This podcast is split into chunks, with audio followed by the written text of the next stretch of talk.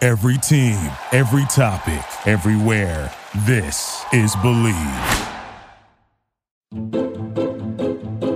Welcome to Sugar Coated Murder Podcast, a brilliant true crime podcast hosted by two zany sisters, all while baking up delicious treats in their kitchen. Here are your podcast hosts, Karen Devaney and Ann Varner. Thank you, Jared. Take it away, Ann. Um, hello. yeah, I always forget about that because you know we don't hear it, and then I know. yeah. So But then- yeah, It's added, and then it's like, oh, there's Jared. He's our friend. Thanks, Jared. Yeah. So, welcome to Sugar Coated Murder, and welcome to your kitchen. Yes. Yeah. Welcome to my kitchen. Yeah. Yes. Yeah. It's my turn to cook this week. And what are you cooking? Well, I'm gonna tell you something, y'all. It's hot up in here. It is hot up in It this is whole July area. in Charleston, South Carolina, and it is hot. Oh. and it is it rains in the afternoons and then it is just so humid it doesn't cool anything all no, it just makes the steam miserable rise. it's mis- miserable miserable. so Yeah. i'm doing a no bake situation this So week smart to do that. it's just a little tiny bit of bake but not enough to heat your kitchen up to you know Yeah. hellfire Hellfire. so um, What i is a am hellfire? making a no bake oreo cream pie Girl, stop it.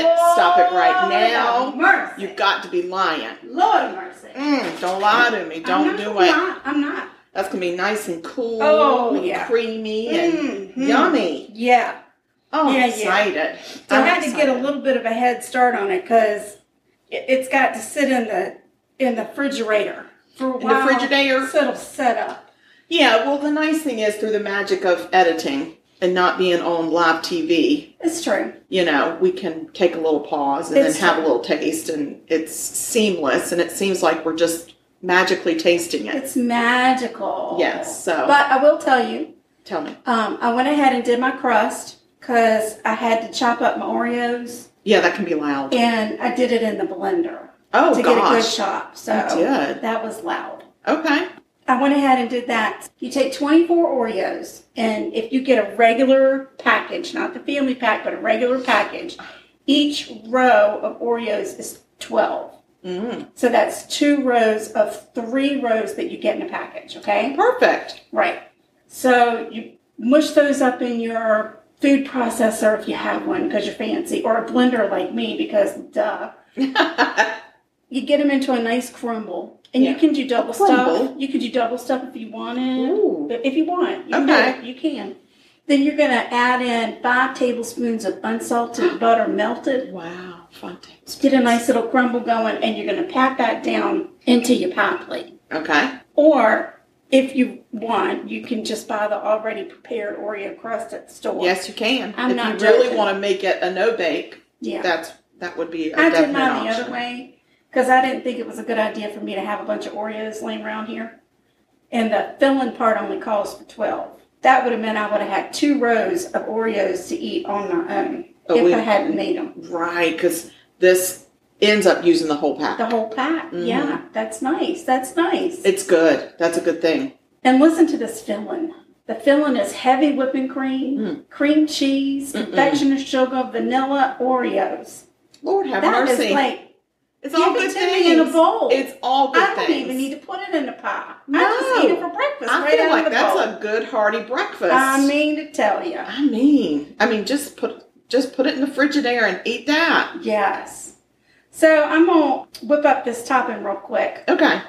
and I'm gonna get it stuck in the fridge All so right. we can eat it Well, I Yeah. definitely want to eat it. at some point. So I'm going to talk about murder while you do that. I was wondering if maybe you could. Yeah, I actually came prepared to talk about murder. Oh my god, I know. I love it. Great, All great. right, let it roll, Sal. Okay. How?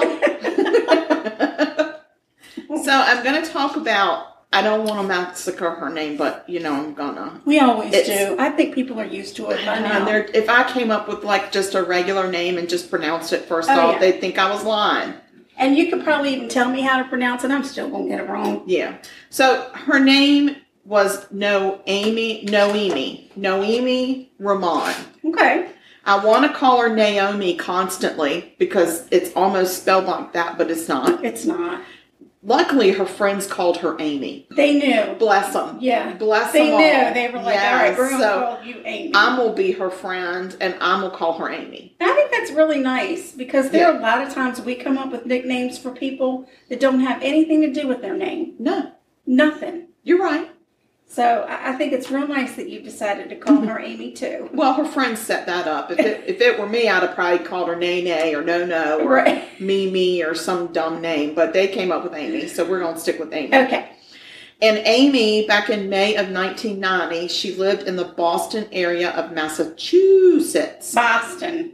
Boston. Lala. Boston. Amy was a single mom to almost two year old Sergio. I don't have a problem with that name. Sergio. And he was born when Amy was just 16 years old. Oh, wow. She was very determined to give him a really good life. His father was not in the picture, and Amy told one of her sisters, Norma, that she would work so hard at being a mother that Sergio would never miss the fact that he didn't have a father in his life. She's Nice. very, very dedicated to her son. She was starting a law career as a paralegal. Oh, nice. I know. And on May 29th, Amy and Norma, they completed a 20-mile walk for hunger where they had plenty of time to chat, sisterly chats. Aw. Yes, yeah, not 20 like- miles you can. Not like our walk. No. for no. breast cancer. Ours was just begging for mercy. It was just begging for mercy and it went south the first day. Are we going uphill? We said the entire way on the first day. Is this Yeah. all uphill? It's just like, how are we going all uphill? At what point do we get to go downhill? And then they'd be like, oh, you're very close to the lunch tent. And, and they lied. They lied. They There lied. were so many people that lied. They just lied and I lied think it's just to a us. mile away, right? Yeah, right. You don't know, and you've been instructed not to tell us the truth. And we're too tired to go back and tell you that you lied. yeah, and we're too tired to even argue with you when we see you. Yeah. So, anywho, I wonder what that word was. I Oh, I love it when you write words down and then you don't know what the heck you wonder what wrote. the hell that word is. Okay. So, Norma was deeply proud of Amy and her passion for fighting for the underdog, especially victims of do- domestic violence. Amy was one of six girls and two boys growing up. She was the next to the youngest. Mm-hmm. Mm, So, growing up, the eight siblings shared a two bedroom apartment with her parents. Holy smokes. They were immigrants from Puerto Rico. Gotcha. That's tight quarters. Yeah, and they settled into this area of Boston where there were a lot of Puerto Rican immigrants in that Right. area. Yeah, yeah, yeah. Yeah. Amy used to say they didn't have much, but what they had was plenty of love for each other. Nice. They had a tight, unbreakable family bond. I love that. On Thursday, May 31st, 1990, Amy called her family asking if someone could come pick she and Sergio up so they could come for a visit. She had moved out and was on her own in some public housing nearby, but not close enough to walk. But she was still very connected to her family. And she needed to go by the daycare to extend Sergio's daycare schedule. And then she wanted to go over and see her family and called them and said, Hey, y'all, come get me. Come get me. But due to busy schedules, no one was available to give her a ride. Oh. And that's where the tragedy unfolds. Oh no. I know. Here comes the bad part. So later that day, firefighters were called to Amy's apartment. As they entered, they noticed heavy black smoke pouring out of her closed oven, and in the chaos, they could hear a baby crying. Oh Lord. So as they entered Amy's bedroom, there stood sweet baby Sergio crying next to Amy, who appeared to be unconscious. Uh-huh. So they scoop up Sergio, take him out to safety, and they start checking him out. They check him all over, and they notice that he's got blood on him. Oh, They check him for wounds, and they figure out that blood is not his; it's his mother's blood, right. and it was blood spattered. Oh no. Oh no. So when they go to pull Amy out, it becomes clear that she is deceased. Right. She had a gash on her head, and her throat had been cut. Lord have mercy. inside the oven, which was on a very high setting, were aerosol cans and rags. Oh, somebody was looking. So to somebody explode was it. trying to blow up Amy's apartment Dang. to hide evidence, and they were trying to blow up Sergio. her dead body and her two-year-old son. oh my lord. They figure out that little baby Sergio has obviously witnessed the brutal killing of his mother. Hmm. So during the investigation, the police interview Amy's inner circle, of course, starting with her current boyfriend. He told investigators that he was on the phone with Amy when the call abruptly clicked off. Oh no. So he tried to call back a couple of times and she would pick up and it would click off, pick up and click off. And then finally she just stopped picking up. So he figured that either Sergio was playing with the phone or that she was busy with Sergio and eventually she'd be in touch with him. right. The police at that point had very few leads, and those leads went nowhere. The medical examiner said that Amy had died from blunt force trauma and um, a stab to her throat, and she had been really beaten. They were able to get scrapings under her fingernails, but because this is 1990, there's not enough evidence to progress the case forward. There was no other physical evidence except the murder weapon that they found at the scene. It was one of her kitchen knives she had been stabbed so hard that it had bent the knife blade in half. My gosh. They do figure out that her purse is missing. Her purse. Her purse. Oh, that and they steal her damn purse. I know. And they could tell that Amy had fought hard against her attacker. Just imagine being attacked in front I of your can't. son I- it, it just and you it's die terrifying. not knowing what was going to become of them. Right. Next. Like, is the killer going to kill my kid too? Right. And the kid is wa- ha- is terrifying and crying for me, and I'm fighting for my life, and I can't help the kid. Right. and then that's how you die.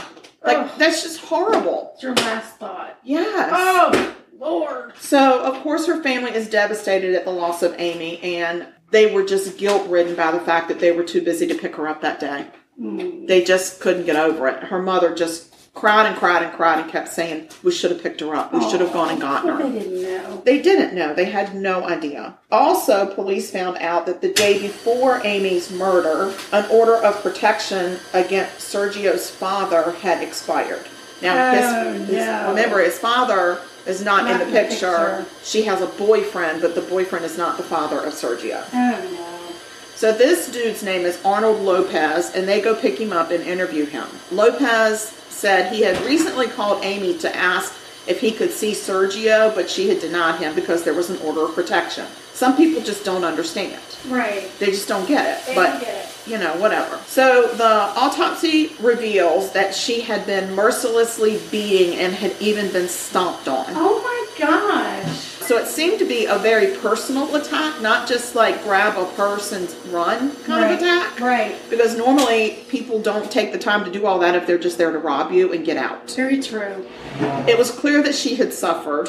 Lopez, Lopez, no, Lopez, he had an alibi. He had been traveling with his family to Florida at the time of the murder, and police were able to verify that and ruled him out since there was no other evidence of him being at the scene. Right. But the family didn't believe that he was innocent. They were very focused on the fact that he was somehow involved. So in the meantime, Amy's Just had family a feeling. They just had a feeling. they had a feeling. Well, yeah, because she had that order of protection. And he had recently contacted her and she had denied him visitation. And then, you know, the it expired. The order of protection expired the day before her murder. Right. So for them, it was like, uh, this is pretty obvious. So in the meantime, Amy's family is trying to help Sergio through his trauma. And he would tell them all the time, bad guy did boo boo to mommy. Oh. And he would also tell them, mommy is on the floor with a big boo boo. Oh. He would cry for his mom and constantly talk about mom and what happened, but they couldn't get out of him anything Ooh, else, right. like no details. Because, of course, he's like 18 He's- months to two right. years old. So, a big break hits. A known drug user from Amy's neighborhood tries to actually cash a check with Amy's name on it. Oh. So police go and get him and arrest him. They find Amy's purse and checkbook and wallet in his apartment. So this dude, I'm just going to call him the druggy bozo dude. Okay, druggy bozo. Uh huh. This druggy bozo dude says he found all of that in a trash can. Ah. So police perform a deep dive into the bozo druggy dude and can't find anything to link him to Amy or the crime scene. So they actually have to let him go and move on. Due to crime overload at the time in the 90s, lots of crime in the Boston area. Evidently, they were riddled with crime. And the police were overworked and overwhelmed. The case kind of gets put on the back burner. In the meantime, the family decides they're going to do this memoriam tribute to Amy at their church to try to maybe get more awareness out there Right. at the church service, they make impassioned pleas to the public to help them get to the bottom of what happened. Well, that day, a friend of theirs, a police officer, he was like a police officer that worked in the drug unit. Right. He was there, and their family attorney that was actually working on getting sole custody of Sergio away from Arnold Lopez was there. And they were very touched by the impassioned pleas of the family Right. and the fact that this wasn't going anywhere. So the two of them teamed up with Amy's sister Norma Mhm. and they kind of developed their own trio detective task force. Cool. They decided they're going to try to help the overwhelmed police get traction on Amy's case. So they start doing a private investigation on their own. And they begin with a list of suspects. So they put Lopez at the top and they start following him around. Like this cop gets permission from his boss Right. when you're not working cases, you can work this case, you know, because you're friends with the family, we get Right. it. He starts following him on off duty, waiting for him to slip up. Oh, I love it. Yeah, me too. So he's got him under surveillance, and Lopez doesn't seem to even know he's under surveillance. he also searched through all the police files to see what maybe they have missed, and he actually took the police files home. Right. And he and the attorney and Norma would sit at, at Norma's kitchen table Right. and just pour through these police files to figure out where are the holes. Wow. So they That's really, amazing. I know, they just were so devoted to this. They also made an inventory list of what would have been in Amy's purse. Oh, that's so smart. And then on top of that, what was what should have been in there that wasn't recovered from the druggy bozo dude. Right. here's the thing they do all of these these lists and analysis and all cross referencing and stuff Uh-huh. the crazy thing is they do it without excel What? i know they do They it all by didn't do a hand spreadsheet? they didn't have spreadsheets Holy no cow. they did it all by hand That's i was insane. so impressed wow. so they come up with the fact that Amy's phone card is missing. Now, back then, some people that are listening may not realize this, but we didn't have cell phones. and a lot of people back then that didn't have long distance that they did they didn't necessarily pay for long distance through their long their phone carrier Right. they would have a calling card, Yeah. a phone card. that you- Yes. and then you could make phone calls at a payphone, at a friend's house, whatever. Yeah, you just had to type and in you, the number. Yeah, and you charged it to your calling I card, had and then you Uh-huh, one. you paid your calling card bill. so they actually figure out that Amy's phone card is missing. Oh Lord. So the attorney, so this is why it's great to have an attorney and a police officer on this little detective trio because the attorney then subpoenas Amy's phone records. Oh, yeah, brilliant. exactly. Yeah. Brilliant. She's a family attorney and she's subpoena, she's going to go subpoena some phone records. Right. They noticed that somebody had actually used Amy's card after her murder. A hundred calls. What? Yeah, they were having a dandy of a time. A dandy of a time. So now they just have to find the caller and then they'll find the killer. That's what they're thinking. So they're saying caller equals killer. That's what they're saying. All right. So they start by logging all of the phone numbers that had been made on that card. Again, without a spreadsheet system, no Excel. How crazy. That is insane. And- I didn't even know it was possible. I know. I'm just kidding. So they start to log all of it and they cross reference them to try to figure out are there the same numbers over and over again? Whose numbers are these? I mean, they're Yeah. really doing some detective work with pen and ink. That's yeah, crazy. Not easy back then. They- I don't didn't even have think, all the technical sugar, stuff. I don't think they even had a whiteboard. Oh wow. Like I just they were just doing it all by hand on paper. I'm so impressed. They actually discover two of the phone calls made after Amy's death were actually made to her family's home. Hmm? Say what? I will say it again. They were actually made to her family's home. How crazy. Both calls were made on the same day and one lasted 15 minutes. Holy So they cow. talked to somebody in the family. That day in question, the family had actually all been out of the house at a family event except for one person.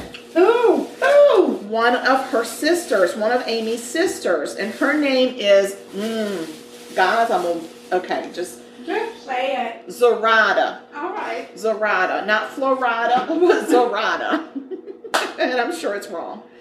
Now, the killer knows the family, specifically Zorada. And it's not Arnold Lopez, No, that's because that was the axe, and he that was not This it is was not not, good made news. from it was not made from him. It, like nobody has heard from him. oh lordy. So they actually trace the phone calls to a train station, and then they go s- start talking to Zarada, and she says, "I remember, I remember talking to somebody that day and hearing a train whistle in the background. Who the heck was that? Oh, that's my boyfriend Curvin. Oh, curving. Curvin Richardson had called her from a train station that day, and she could hear the train whistle, and she said, "Yeah, I talked to him for about 15 minutes. Why you asking?" Oh well. Zarada tells them, Oh, well, Curb and I have been over to Amy's house a couple times for a visit. Oh gosh. So then they start looking at other calls made on that phone call, and the phone calls were to Curbin's mom, Oh. Curbin's sister, and even Curbin's ex girlfriend. Oh jeez. All the phone numbers that had been made after Amy's death led back to Curbin, Zarada's boyfriend. One of Amy's friends tells the trio detective team that trio. yes, the trio. The sleuths. Yes, the trio. It's they were the three musketeers, Oh. and that's probably why I kept writing trio because I was probably eating a candy bar right about now, Probably. and I have been eating a lot of three musketeers lately. So they, she, they, who, who did it? One of Amy's friends tells the trio that Amy had told her No, it's that happening. I know, me neither, evidently. Amy had told this friend that Curbin had made advances towards her once, and she rejected him because she knew Zura- Zorada was sweet on him. Oh. And so they're like, oh, so Curbin has made advances to her and he knows where she lives. Ah. Amy had also told Zorinda, geez, that's not her name, Zorada, to break up with Curbin because he wasn't trustworthy. But she and Zorada actually had fought about that. Oh lordy. They had had words. So the trio takes this evidence to the police. Hmm. And the police call Curvin in for questioning. And he seems to not be concerned about Amy's death at all, but he is very concerned about bragging about how he is a Don Juan and he has many girlfriends. A Don Juan. He's a Don Juan and he has Wow. many girlfriends. Wow. He actually admits to knowing Amy, and he even said, Yeah, I've been to her apartment with my girlfriend twice. Then he admits to actually that the calls on Amy's phone card had been to people in his inner circle, but he never admits to making the calls himself. And he never said, I have the phone card or any, like nothing. He admits Right. to nothing. And he takes a polygraph test and he freaking passes it. Well, psycho killers can pass tests. Well, I'm just saying he passed it, and the police let him go. What can you hold him on? Just suspicion. I, You got. You gotta have the they, evidence. yeah, and they're not finding any evidence. Dang. The case goes cold, Hmm. which I really hate. Life goes on, and in the meantime, this family friend attorney, her name's Angela, by the way, the attorney, Mm. she becomes a judge. Here comes Joe. That's fucking right. Sorry, Mama. oh Lord. Yeah, here comes the judge. So in 2004, she starts to put pressure on Boston's cold case unit to reopen Amy's case. Ah. That's right. They actually go back into the evidence and they find that there they had saved, thank God, the fingernail clippings from Amy's autopsy. Oh. And underneath those finger clippings is Was the some phone tissue. card? No, it Oh. was not the phone card. But instead of the phone card, they get tissue. Okay. So they send it out for testing. And in January of 2005, they get the DNA profile back. Now they just got to find the match to the DNA profile. So remember, we've got three main suspects Arnold Lopez, Druggy Bozo, and Curvin. Oh well. I was thinking I had somebody else in mind, but keep on going. So they go and find all three of these people and get DNA from them. Right. And it's not Arnold. Lopez, and Right. it is not the druggy bozo. Right. But I'll be gosh darn ding dang darn ding uh, bigob bidee bingo. Wow. It's Curvin Richardson. Curvin, where's Curvin now? Where he- Where is it? where where is is he? he? Where well, is he hadn't gone far. He was still in Boston, Oh. and he actually was a well-respected pillar of his community. of course. He was a teacher and a counselor of disabled children, a married father of three, living his best life. Just living it out there, just living it. He had actually just recently received an Excellence in Teaching Award from the mayor's office. Wow. Yeah. Just living his best life until the police arrest him and charge him with first degree murder. You mother effer. We got you and your teaching award. so, Bring your award with you. yeah, just bring that right down because we're going to put that in the incinerator and get rid of it for you. They go to trial, and the whole time Richardson maintains his innocent, the innocence, the whole time. I'm innocent. I'm innocent. I'm innocent. But listen, DNA does not lie. No. DNA don't lie. And You guess know what who else? lies? Killers. Killers lie. Yeah, they do, and they lie on polygraph tests. And not only that, but science doesn't lie because science doesn't have an agenda. Science. Yeah. There's no agenda in science. You don't even spell science with an A. So I'm just saying. Or a G. Or a, or a, a D. All right. Okay. So the jury disagrees with Curvin and they said, use guilty. You guilty as charged. And they sentenced him to life without parole. nice. Now Curvin can go teach some prisoners something. Well, no, that would be nice. Would not be so Yes. nice if he did something like that. Sergio said at the sentencing, I can finally relax. 19 years after his mom's murder, and he could finally let down his defenses. Wow. Sadly, Sergio does not remember his mom, but he remembers the love and the devotion of that her family and friends always had for her, especially Judge Angela, Nice. who the family considers her their guardian angel. Of course. Yes. So that is the story of the murder case of Noemi Ramon, Wow. also known as Amy, and Curvin the jackass. What you want to do? Yeah, well, what she want to do is not be dead by Sergio. I mean, No. not Sergio, by Curvin. Curvin. Yeah, and he he tried to blow that boy up. Like he tried to, he was gonna blow up that boy. Right, and then he went and taught children. Yeah.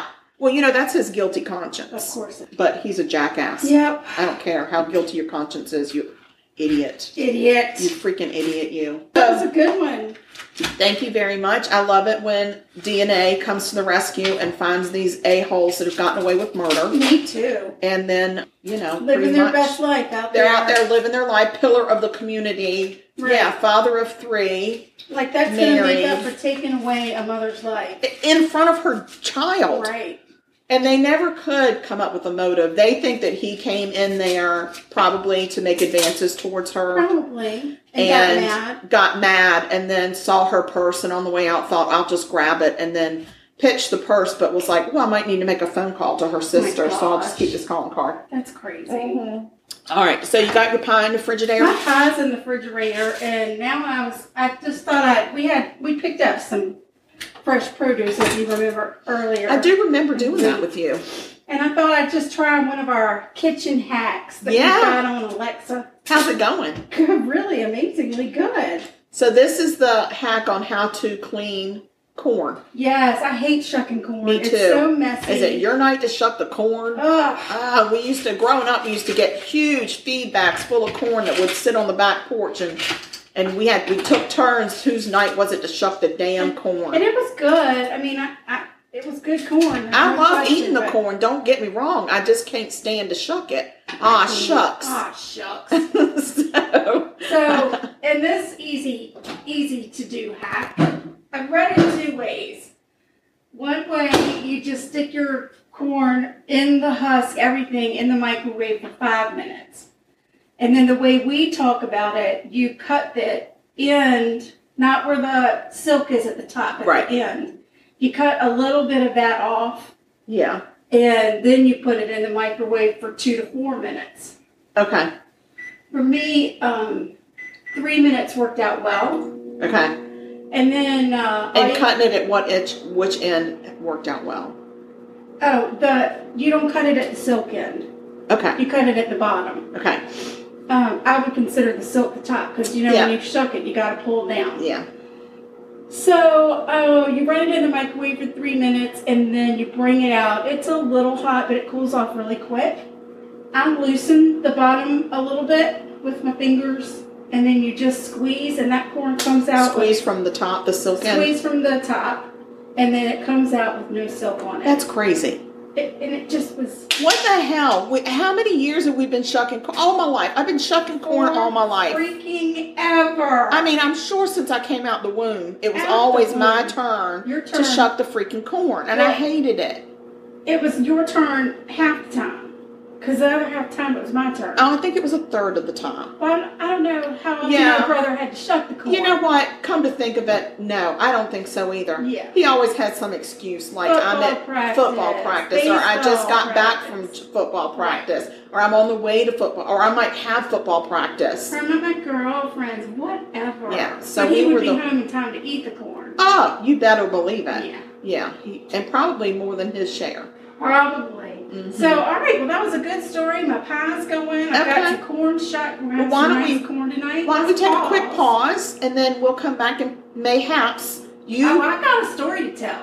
Oh, I'm excited. Oh, yeah. Woo, a story to A tell. story to I tell. got a story. All All right. right. guys, please hold. All right, well, we're back We're back. I've attended to the needs of my dog. and we'll just see how long that lasts. I think he's going to eat. He's going to eat his dinner now. Mm-hmm. He's going to eat that But that's crunchy okay. kibble. That's better than him. I know. crying I'll take at that a over very- crying. Very high pitched sound. Mm. All right, I'm going to tell you a story. It's crazy. It's but the murder isn't crazy. It, it is what the murder is crazy. but then the court cases are crazy. All right, well, let's just so get it's to just it. like a whole big crazy. town. Let's go. Let's get it. The murder I'm going to tell you about took place in the very very small town of Buena Vista, Virginia, in Okay. the Blue Ridge Mountains. I know where that is. In been 19 there, been yes, there. home of our grandmother Lucille. Lucille, home of where Sasquatch would snatch you right out of the window if you slept He on the would have. cot. He would have. But I've since found out that he wouldn't. That's not. That was not his style.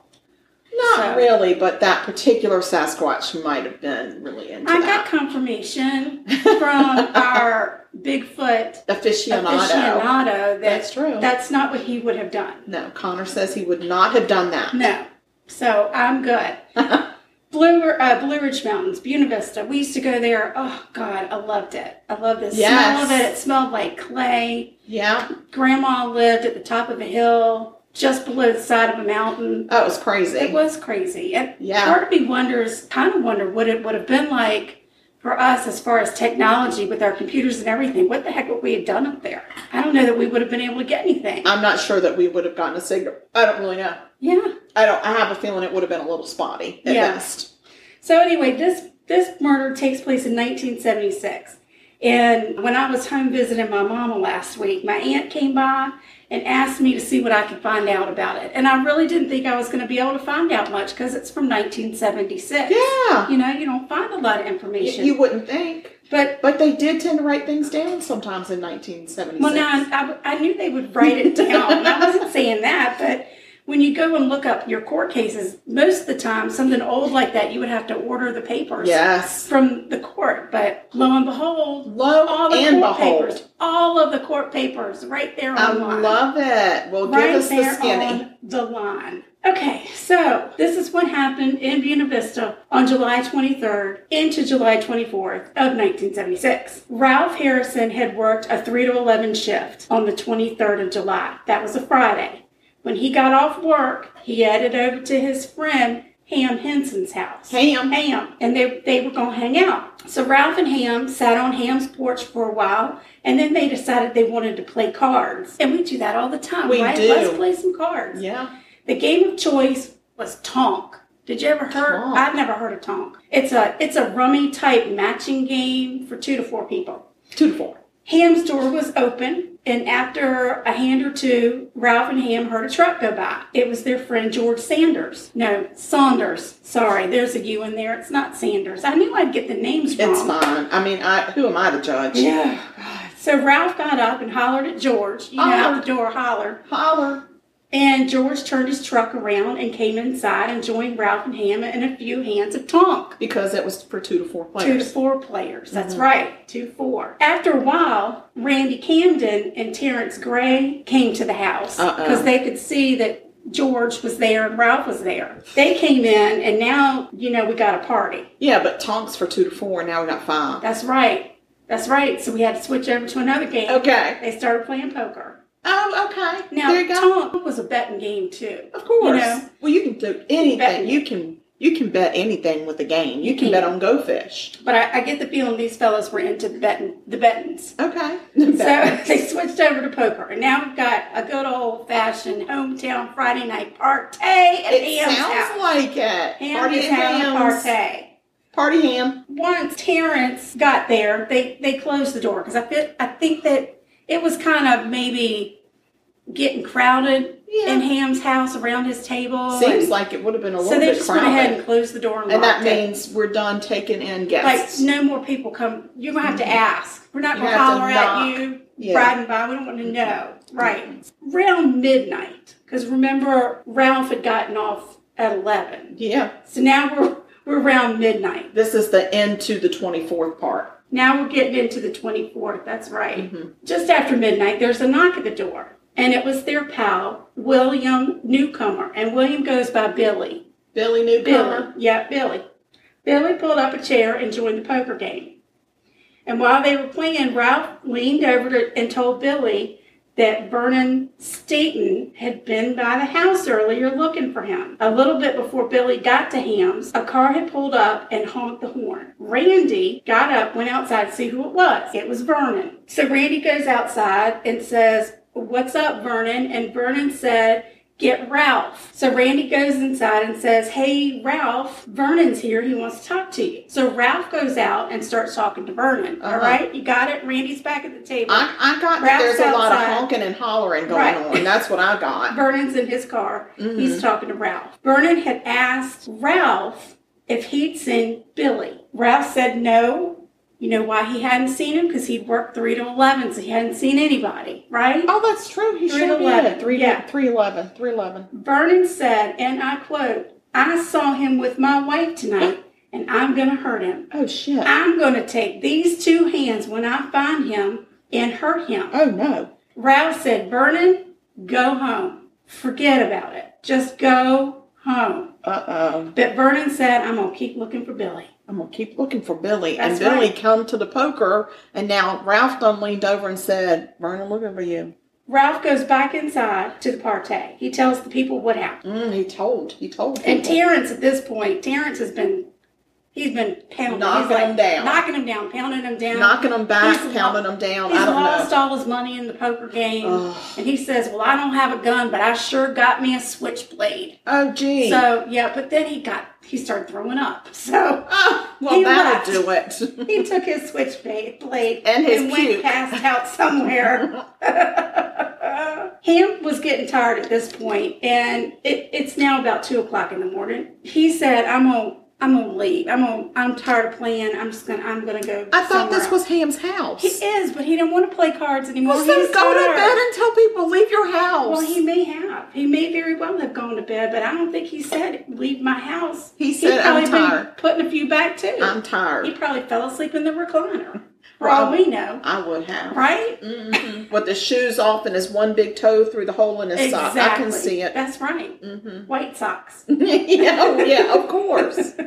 But, you know, a little dingy. More like they used to be white, but now they're gray. Kind of grayish. Yeah, Yeah. Mm-hmm. that's right. So now, now we're back down to a small enough group. It's just Ralph, George, Randy, and Billy. We don't got to play poker no more. Oh, we can play Tonk again. We're back to Tonk. Oh, yeah. my gosh. It's about two o'clock in the morning. We're going to have to learn this game. And the fellows played Tonk for a little bit, and then there was a knock at the door. It was Vernon.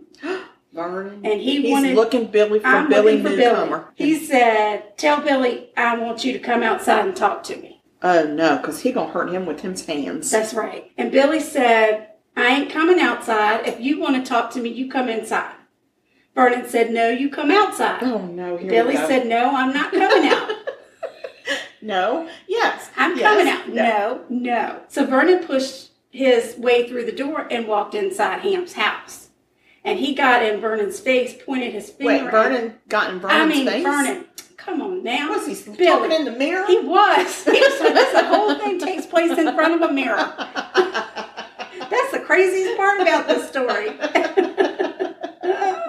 Vernon walks in and points his finger at Billy and said, You lied to me.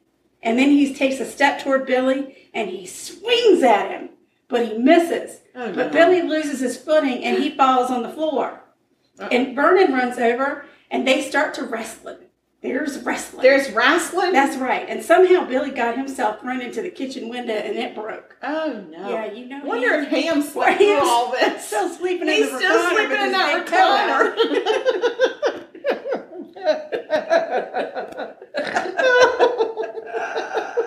Now, It's just a typical Friday night in Buena Vista. I know. That's all. and Vernon manages to hit Billy in the eye, and then while he's down on the floor, he kicks him in the chest, Ow. and then he walks out the door. Vernon does. He Vernon actually no, this is what happened. Billy gets up, From the he window. gets his senses about him because he's been hit in the eye and kicked in the chest. okay. and he gets up. He starts to walk toward the door because Vernon's going. Oh. He's well, Vernon's still in the room. He starts to walk toward Vernon. I got it. I got it. It's all logistical. This is going to make sense in just a second. All right. I'm going to well, need a Billy had diagram. him. There in all the wrestling, some Coke had gotten Coca Cola. Oh, it's like there's cocaine at this damn store. Not at the store. They're not at the store. Coca Cola had gotten spilled on the floor. Okay. Now Billy has come over in his shower shoes. He, he, He's in his shower shoes. okay. and he slips on the Oh, Coca Because he was Cola. fresh out the Oh, shower. Obviously, he had Mm-hmm. been out with Vernon's wife and needed a shower before he came over. Mm-hmm. He had his shower shoes on and he lost his footing in the Coca Cola and falls to the floor And- again. This Billy. This is Billy back on the floor. He got up, he's got back up, down. He's stepped a few, and his shower shoes have let him down. That's right. okay. And now Vernon says he steps over Billy and he says, You better be out of town by Monday. Ooh, at least he's giving the weekend. That was got- awful nice. You need to be out of town by Monday. oh man. It's like a, a, a old like it's western an old throwdown, western right? going I think on, we're yeah. about to. But with Is no it- guns. Yeah, give it a minute. Oh shoot. So Vernon leaves, and the way Ham's house is set up, he got a porch on the front because remember that's where Randy and Ham were originally. Yeah. Mm-hmm. That's where the story started was on the front porch. You go down the steps, and he's got a fenced-in yard, Mm-hmm. and then beyond the fenced-in yard, there's a little bit of yard with some trees. You know how it looks. Yeah, yeah. I can picture it right now. Right. So Vernon goes, and he ain't running. He just walks out the door. He's heading to his car. Well, why is he gonna run anyway? Because He doesn't shower even- shoes is on the just floor. can't get off the floor. He's, He's having on really the floor and trying the to get co- up he's rolling around in the Coca-Cola with the shower shoes. No, and him with his toe out in the recliner sleeping. No. Why do you gotta run? Oh, Lord. Billy jumps up from the floor. He must have taken the shower shoes He off. must have. And he makes it into the living room and he reaches into a bag that he had in there and pulls out a holster. And in the holster is a gun. No, no, He no. takes the gun out No, of the Billy, holster. no, don't take your gun to town. Run, Joey. Run, Run, Joey. Vernon, run, Vernon, you should have run. Oh my gosh. So Billy takes out the gun Okay. and he starts walking out the door. Vernon at this time is halfway across the street to his car Sure. and he hears Billy coming down the steps. oh, God. So he turns around and walks back kind of toward, like, probably we're going to keep on fighting. yeah, because you, now that you're up out of the Coca-Cola, I'm going to knock you down again. Right. But then he sees the gun. Oh, no. That's right. He sees that dang gun. and says, I'll give you till Wednesday. And he's like, all right, Wednesday. and there, you know, I told you there were some trees. There and are now Vernon sees the gun and he kind of is trying to hide behind the trees, but the trees are real small. Oh, so he can't really dang. hide. So he's kind of Then a, dodging back and s- a forth. scraggly old pine tree. right. Well, and Billy shot him. And Well, then he he- continued to shoot him. No, no. And Vernon yells, Oh God, help me, don't shoot me anymore. And when all the shots were fired, Vernon was lying in the middle of the road, oh no. face up, with a piece of lead coming out of his nose, Lead out of his nose. He got a lead boogie. gasping for air. Oh my God, Billy, you went too far. Billy, Billy, you went too far. that's right. Now the police arrive on the scene. Well, yeah, because listen, Vernon came, but he just had his two bare hands. That's it. He didn't have. That's a the way weapon. you settle things like a man. That's how with you a do two bare. I'm sorry that your shower shoes failed you. That is no reason to bring a gun out and shoot people. That's right. That's right. That's right. You should have. Don't wear shower shoes to a fight. And don't bring out a gun when it's just wrestling with your No, hands. right, we were wrestling. That's all we were doing. Gee whiz. So the police come. All right. Police are on the scene now. One of the police officers is also an investigator. Buena Vista's finest. That's right. He said he pulled up to the scene. It's now 7:25 in the morning on the Oh my 24th gosh, of July. this started at 11 o'clock. He says he saw a man lying in the street and another man standing by the curb. Uh oh. The officer called for an ambulance. This is 1976, so over his little Walkie talkie. I'm going to need first aid, is what he said. I'm going to need first aid. About that time, he parks his patrol vehicle and he gets out of the car. And Billy walks over to him and he hands him his holstered gun and he said, I shot Vernon. And at some point, the ambulance comes. One of the rescue squad workers gets out of his vehicle and he starts walking over, and the police officer says, There isn't a whole lot you can do for that guy, the one on the ground. Oh, jeez. And he pointed him over to Billy. He said, Go take a look at Billy, because Billy had a swelled up face and a little bit of blood on his face. So the other guy goes over, and obviously Billy needs to go to the hospital. And they can't put him in the ambulance because they got to put Vernon in the ambulance. They can't put him in together. But there's a pickup truck there Whose sycamore truck is it? uh, one of the emergency people. You Okay. know how it goes. They're volunteers. They just come to the scene. they just put their light on their truck and Yeah, head on in. they do it. That's so what they, they do. stuck him in a pickup truck. Rescue squad fella heads to Stonewall Jackson Hospital in Lexington, Virginia, which is, what do you think, 30, 30 40 minutes away from Buena Vista? Maybe. Used to seem like a lifetime, but it's Oh, probably only 15. Forever. and the rescue squad on the way to the hospital, the fella who was driving said, Billy, who was laying in the street? And Billy said it was Vernon. And then he said, I hope that son of a bitch is dead. That's a quote. That's a direct quote. That wasn't me, Mama. That was a direct quote from the court papers. Vernon was taken to the same hospital by ambulance, but died shortly thereafter. Oh, Vernon, rest in peace. R.I.P. I know. At the hospital, the police officer continues to ask Billy what happened. Billy described the incident exactly like everyone else said. They, they were playing cards. Vernon First it came was in, Tonk, and then it was and Ochre. then tonk, and then poker, and then tonk, and Mm-hmm. then Vernon, and then a scuffled and hit, hit, up, down, Coca Cola everywhere. Shower shoes. Shower Kitchen shoes. window done, bursted. Got my gun. And there it is. Vernon's done. Got my gun, and Vernon's done. Vernon's done. Okay. So once Billy was seen by a doctor and cleared, the officer did arrest him, and they headed from the Stonewall Jackson Hospital back to Buena Vista to process him. Process him. The police officer who was driving him said, "I sure wish Vernon wasn't dead." And he said, "Now, Billy, did you mean to kill Vernon?" And Billy said, "That's why I shot him." Vernon had been hit seven times by Billy's gunshot. I mean, come on, Billy. Billy was processed at the Bu- Buena Vista Police Station and released on bond. What? They released Billy on bond. Billy is out on bond. That's dumb. I know. All of that story, all of that information that I just told you is word for word from the court documents.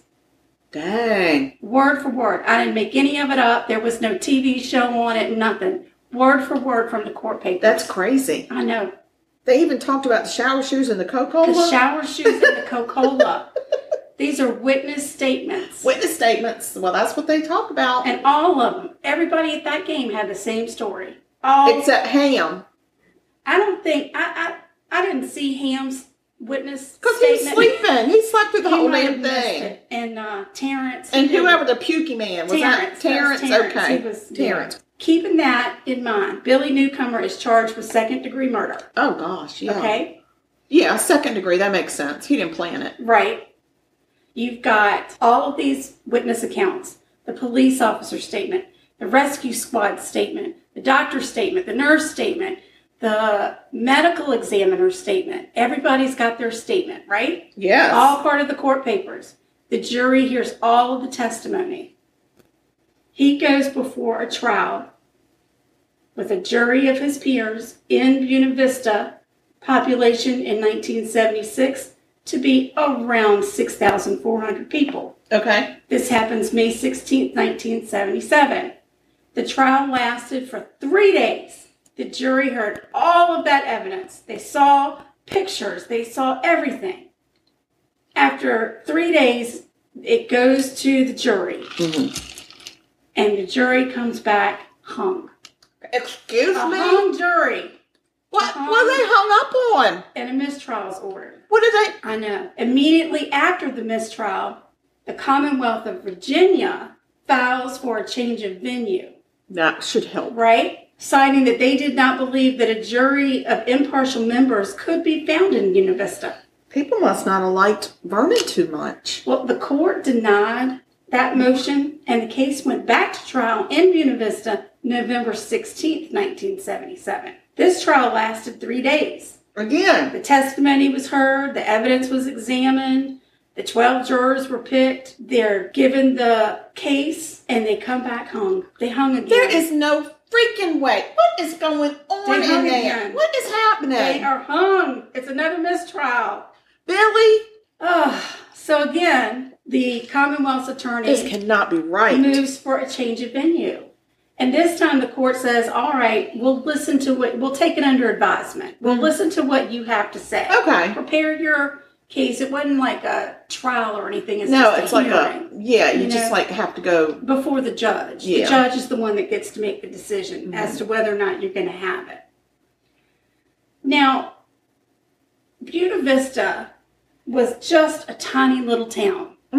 And everybody knew everybody. Mm-hmm. Yes, And if you didn't know somebody directly, you knew somebody related to them. of Of course, course you did. that's why I'm saying I don't think people look. They didn't like Vernon too much because they're not they're not respecting his justice. well, but you got to have all the jurors have to agree, or a majority have to agree. It's a- just a on the second majority. degree. But they were split. Some of them, just like if you and I were in Franklin, Virginia, and we heard a rumor about something, we'd have an opinion about it one way or another. this is not a rumor. I it's evidence. understand. It's the court. I'm just- it's the court of law. it's not a rumor. What is happening in Buena Vista? So the, the the of course the newspapers are blowing up all Oh, of over course. the place. yeah, they probably never sold so many copies. I mean to tell you, um, it, it makes sense that it might be difficult to find twelve impartial jurors, or in this case, twenty-four. Right? 'Cause we've had Exactly. two trials now. Mhm. They're running out of people. 24. During the selection of both the first and second trial, each prospective juror was asked in the what do they call that? Jury selection. jury selection, thank you, they were each asked if they had if he or she knew about the case through the news media or personal observation of other sources. Every single person, even the selected jurors, said yes. Even some of them even admitted to forming opinions on the case based on the newspaper articles. Mm-mm. So every juror has said, "Yep, I've heard about it." Some of them even said, "Yep, I heard about it, and I I got an opinion on it." And they were still selected to be a juror. Because Mm-hmm. you can't find anybody in that town that didn't hear about it unless they are deaf or maybe an infant. Oh, so as part of the consideration for the change of venue, the Commonwealth calls the City of Buena Vista's attorney, Mr. Roby, Mm-hmm. William T. Roby III. Okay. He evidently can't decide how Mom and Janie fit into all of this, but They know all the players involved here. Of course they I'm do. just saying, they Rhodey know is a all. very familiar last name, Right. so and I they, think they are lifelong residents of Buena Vista. And Mr. Roby is adamant that Buena Vista could, in fact, have a fair trial for Billy Newcomer. Mr. Roby, you are wrong. He said, Mr. that- Roby, you are just wrong. You got a lot of faith in your people, but it's wrong. he said that by changing the venue, the court was basically saying that the citizens of Buena Vista were not capable of being impartial and fair. Well, uh, they are not Which kids is funny, football, right? Because, Because you've tried twice now. Right. Two mistrials on a second degree murder trial Yeah. where the offender has confessed to killing the victim Yes. on more than one occasion. yes, and there were several eyewitnesses there that all had the same accounting of what And he, happened. he said, I killed him. not only I did he say I hope killed he's him, he dead. said I, I hope he's dead. like, come on, but but we're not sure. So, about this time, and they actually used this editorial that was in the Buena Vista newspaper as part of the paperwork for the change of venue. So, Okay, they, it, yeah. it is entered as it's part of the It's support for the Hearing. argument. I got it. support for argument. My God, you're very smart. Am I? I had no idea. You've got all the right words today. I don't. But a Okay. sca- so a scathing editorial Woke from up the, in local bizarro news, world. How did that happen? from the local newspaper is put into whatever. And it said the last paragraph of that editorial reads to move the third trial, if there is to be one, outside of Buena Vista, Buena Vista is to tell all of our people that they are unable to give a fair trial on this or any future trial. They're not doing it. The author e- of the editorial even states that the community rent resents outside attorneys. At the, when the second hung jury was announced, people had been going through corridors of the courthouse making bets and seeing we knew this was going to happen. Oh my god. Isn't that the craziest thing? I just I don't understand. Eventually, the judge says, "You know what? I think you're right. We might need to we change need to it." hightail it out of here, maybe And go they to changed- Roanoke. They changed the venue to Rockbridge County. Okay. So, and we we have a great aunt, aunt that was Miss Miss Rockbridge. Rockbridge County. So we are also familiar. You're very tied up That in this area. community. So anyway, he goes to trial in Rockbridge and is convicted. Can can you believe Get it? out. He's convicted of second degree I murder. don't even know how they came up with that. Do you Could want it to be know the how long he's evidence? sent in jail? Oh God.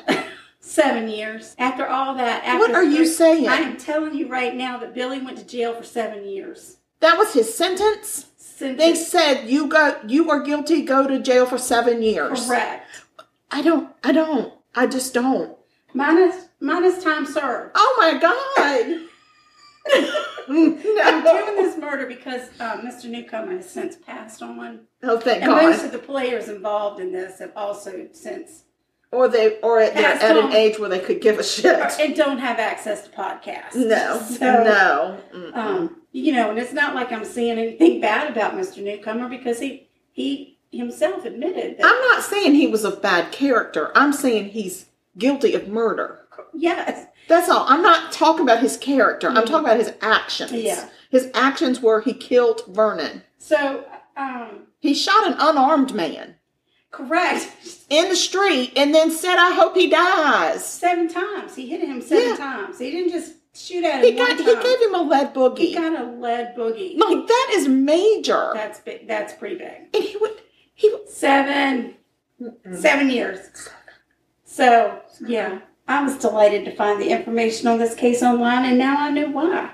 Good God almighty, that was a circus. because they actually called in the third trial in Rockbridge County. Mr. Roby had been disqualified, so he couldn't be the attorney in the case anymore because it was in a different county. Yeah, yeah. But they actually brought him in to testify. As a witness?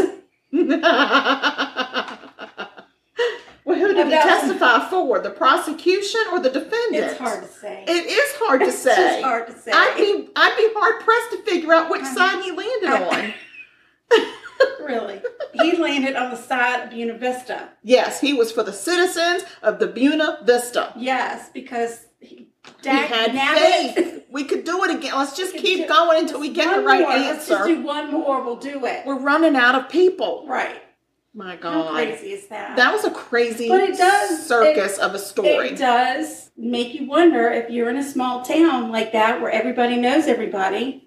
Can can you get a fair trial? Not in 1976. You can't. It doesn't seem like it. And that No, was, I mean, it and that was- was the year of the bicentennial of our country. No. Come on, I dressed honor. up as Betsy Ross. Yes, you did. And I don't remember what I dressed up as, but it was something. And rode horseback in a parade. Yes, ma'am. Yes. And I'm not so sure, but wasn't it the bicentennial that they brought the elephant in? Because I rode on the back of an elephant at one of those parades. Lord, child, I Not don't in the remember. parade, but it was like a thing. Oh yeah. I don't remember no damn elephant. I got a picture. That I must have blocked that out. No, I think I was probably riding my horse. we got bad news. And What is the bad news is during production or post production, at some point before we took the picture, we ate the pie. So the picture that we're going to send you of All the right, pie, see, this is how it happened. That pie, it was really good, and we we had guests over, and there might have been seconds, yes, there and were- and we were so eager to get into the pie that we forgot to take the picture before the pie was eaten until there was just one little piece left. yeah, and we didn't even at that point bother to put the, the beautiful little dollops of what. Oh, we didn't do nothing. And the, We just ate it.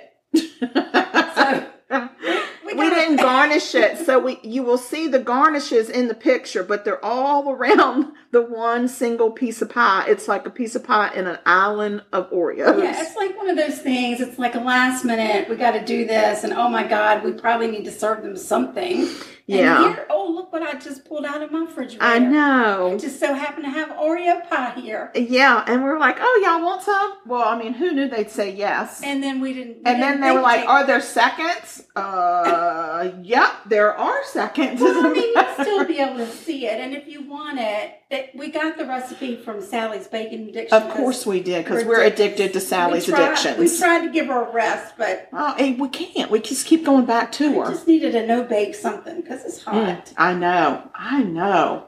But- Mm. so, okay. So, speaking of it being hot, Hot.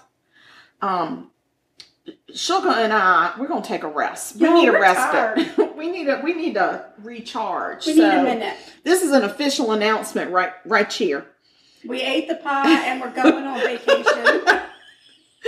And you might have noticed that because this is so late posting, we skipped a week, so we might already been on vacation, and then we are and then we were like, we might need to tell people we went on vacation. So we're on vacation. We've been knocking it out of the park straight for almost two years. yeah. and we just we got to take just a little we're all- just a couple weeks Yeah, and and we just need a recharge. And really and truly, the summer schedules of ourselves, it just gets a little. it does You know, I go one way with my people a lot. I go, right you know, with my with my core. and i go visiting Yeah, you and know. then she goes a people. visiting. So um, it just gets a little ratty. so we just need to get the next couple of weeks out We just need to recharge. yeah and then And that's what we're going to do. But we're going to post then we'll some be back old strong. episodes so that y'all don't have to go scrounging around. We'll, we'll Yeah. try to figure out some way to patch it together. yeah send us um send us Oh Maybe gosh, just still email, us email and let us us. know we'll s- check email what what um, episodes y'all would like to have us repost. oh yeah that's right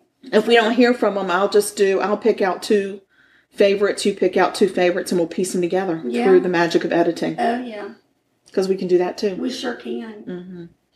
and so we anyway. have we have social media. we do We have social media. We'll Find us keep- on the I'm sure that Instagram. we'll keep the social media going yeah, I can't imagine that I would be off of social media. i can't imagine that you would either No. So, but we're on social media and we still have our link tree. We're on Instagram at sugarcoated murder. Um, our link tree takes you to all the different ways that you can either buy us a coffee, which we're still in the market for coffee, yeah and um, buy some yummy plum deluxe tea that Yeah. they've come out with some really incredible flavors they're good and summertime flavors, which are really cool. And um, there's all different ways to listen to us and find us and follow us and be our friends and love us. be our friend So, and we love y'all. We do. We really do. And we will miss you while we're on vacation, but we just need, Mama needs a break.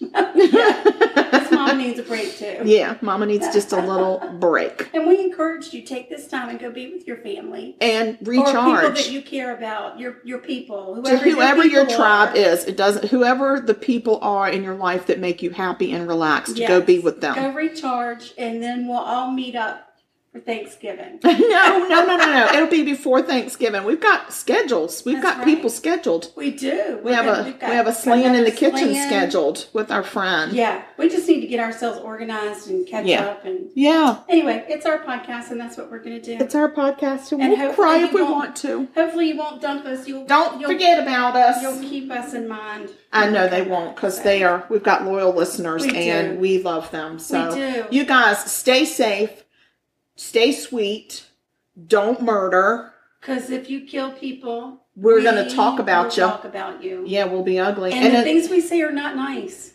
no, evidently they're not, No. Mm-mm. and we're not even ashamed of it. Don't make me apologize to my mother. Yeah, well, I do that anyway, so I can't blame nobody but myself. Speaking of mothers, we love you, Mama. Mama, we love ya. Peace out, Mama. We'll see you soon. Thanks for the murder, Janie. Yes, thank you, Janie. And, um, well, I found my murder on my own, so thank you for my murder. You're welcome. Myself. This has been Sugar Coated Thank- thank Murder you for my Podcast, a right, y'all, deliciously take care. We'll be entertaining back true soon. crime Bye. Bye podcast. now. Like what you heard? You can always explore past episodes by visiting sugarcoatedpod.com. Don't forget to like our Facebook fan page and share with friends. Thanks for listening to Sugar Coated Murder Podcast. Thank you for listening to Believe. You can show support to your host by subscribing to the show and giving us a five star rating on your preferred platform. Check us out at Believe.com and search for B L E A V on YouTube.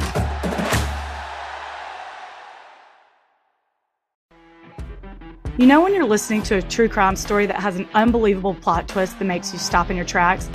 That's what our podcast, People Are the Worst, brings you with each episode. I'm Rachel. And I'm Rebecca. We're identical twins who love true crime cases that make you say, didn't see that coming, and we hate the people responsible for them. Listen to People Are the Worst now on Apple, Spotify, or wherever you get your podcasts.